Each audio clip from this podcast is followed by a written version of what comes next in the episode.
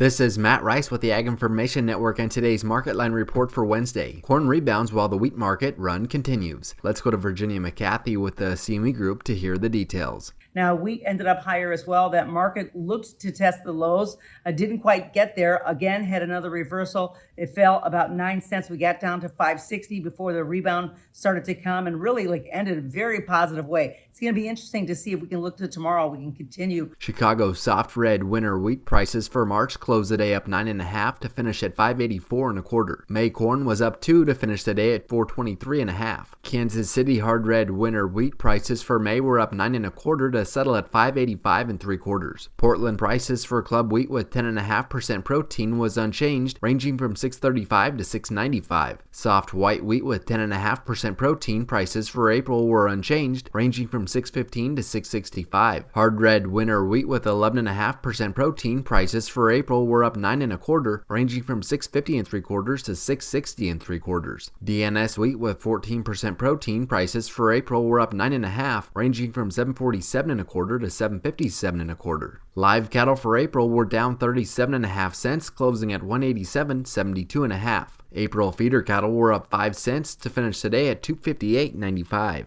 March class 3 milk was down 30 cents to settle at 17.28. Thanks for listening to the Market Line report. This is Matt Rice.